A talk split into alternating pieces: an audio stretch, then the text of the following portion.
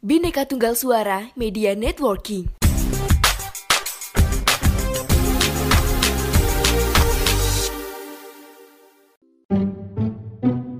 Hai, jumpa lagi dengan aku Nini dan kalian sedang mendengarkan Post Aiden Podcast Sejarah Indonesia. Podcast yang bakal bikin kalian gagal move on.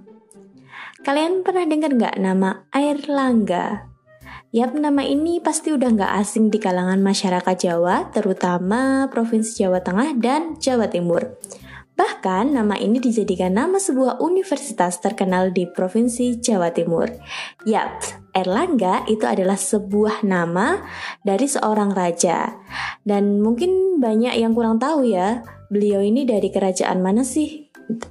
Jadi Erlangga itu berasal dari kerajaan bernama Medang Kamulan. Bagaimana kehidupan kerajaan ini? Apakah banyak konflik yang terjadi? Dan ternyata kerajaan ini juga hasil pindahan dari kerajaan Hindu terbesar di Jawa Tengah yaitu Mataram. Kenapa kok bisa pindah? Mari kita bahas. Let's listen up. Kerajaan Medang Kamulan ini kita bisa katakan sebagai kerajaan lanjutan dari Mataram. Kok bisa ya? Uh, dengerin dulu.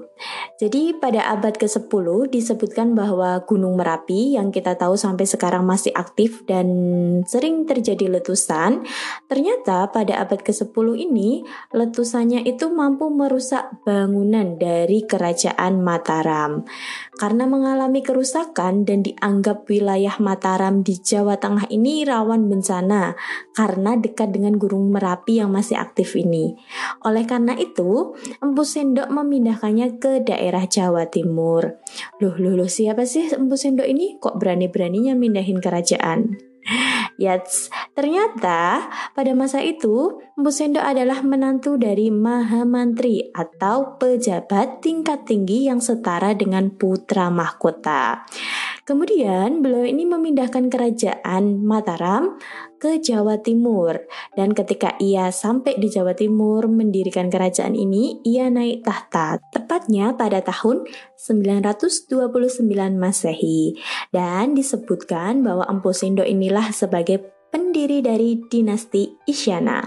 Bukan Isyana Syarafati ya Nah, beberapa sumber kerajaan seperti Prasasti Parada dan Prasasti Anjuk Keladang menyebutkan bahwa pada masa pemerintahan Empu Sendok, keadaan kerajaan aman dan tentram.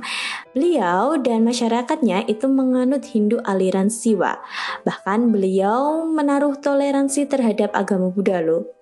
Hal ini dibuktikan sama penganugerahan kepada Sri Sambara Suryana, penulis dari kitab Buddha aliran Tantrayana berjudul Sang Yang Kamahayanika, yaitu sebuah desa Wenjang.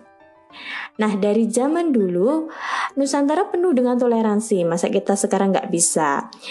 Yang katanya kita adalah manusia modern ya, penuh dengan teknologi harusnya lebih pinter dan harus bisa bertoleransi.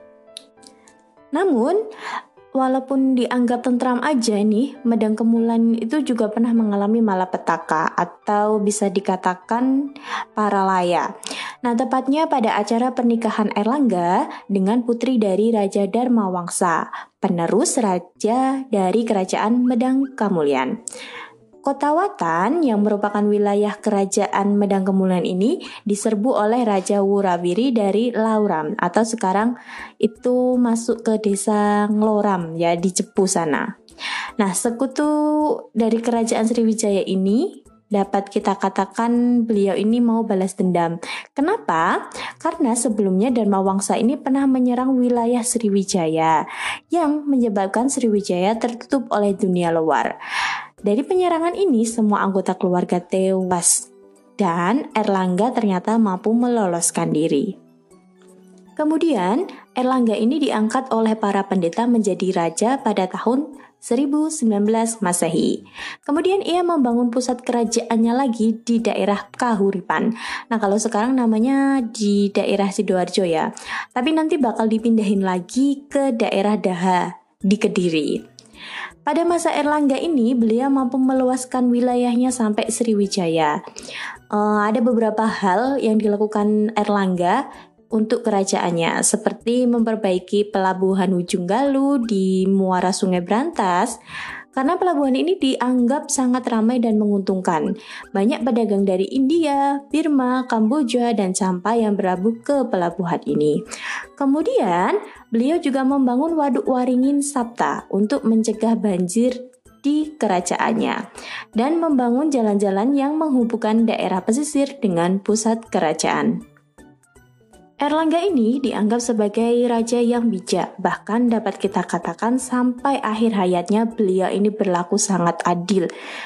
Kita bisa lihat dari caranya menurunkan tahta agar tidak terjadi pertumpahan darah antar anaknya. Nah, kerajaannya dibagi menjadi dua, yaitu pertama ada kerajaan Jenggala dengan ibu kotanya di Kahuripan. Itu diberikan kepada Mapanji Garasakan yang merupakan anak dari istri keduanya.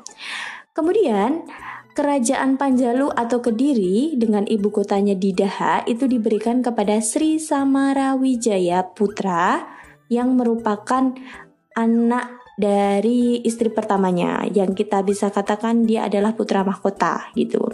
Setelah meninggal, beliau ini dimakamkan di Candi Belahan dan digambarkan sebagai Dewa Wisnu sedang mengendarai burung Garuda.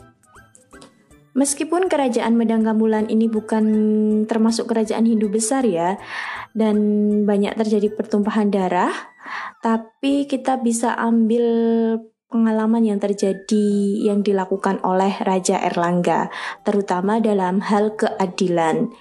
Nusantara yang sekarang sudah jadi Indonesia yang sangat besar, harus bisa berlaku adil terhadap rakyatnya. Udah deh nggak usah